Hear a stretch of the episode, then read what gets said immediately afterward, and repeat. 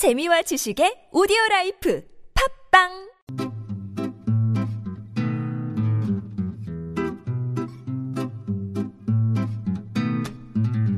TBS 아나운서 팀과 한국어 천재가 함께하는 쉬운 말 바꾸기 운동.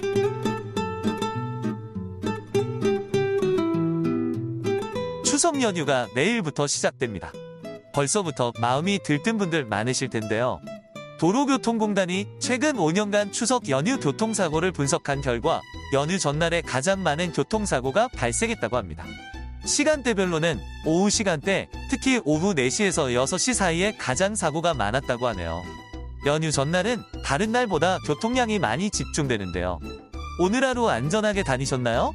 이런 교통 관련 뉴스 기사에 항상 등장하는 말이 있죠. 추석 연휴 교통량 피크 타임입니다. 피크타임은 어떤 상태나 국면 따위가 가장 높은 시간대를 가리키는 말인데요. 쉬우 우리말로 한찬때 또는 절정기라고 할 수 있고 더 단순하게는 그냥 바쁜 시간이라고 써도 무방합니다. 연휴 기간 바쁜 시간대 피해서 안전하고 즐겁게 다녀오시길 바랍니다.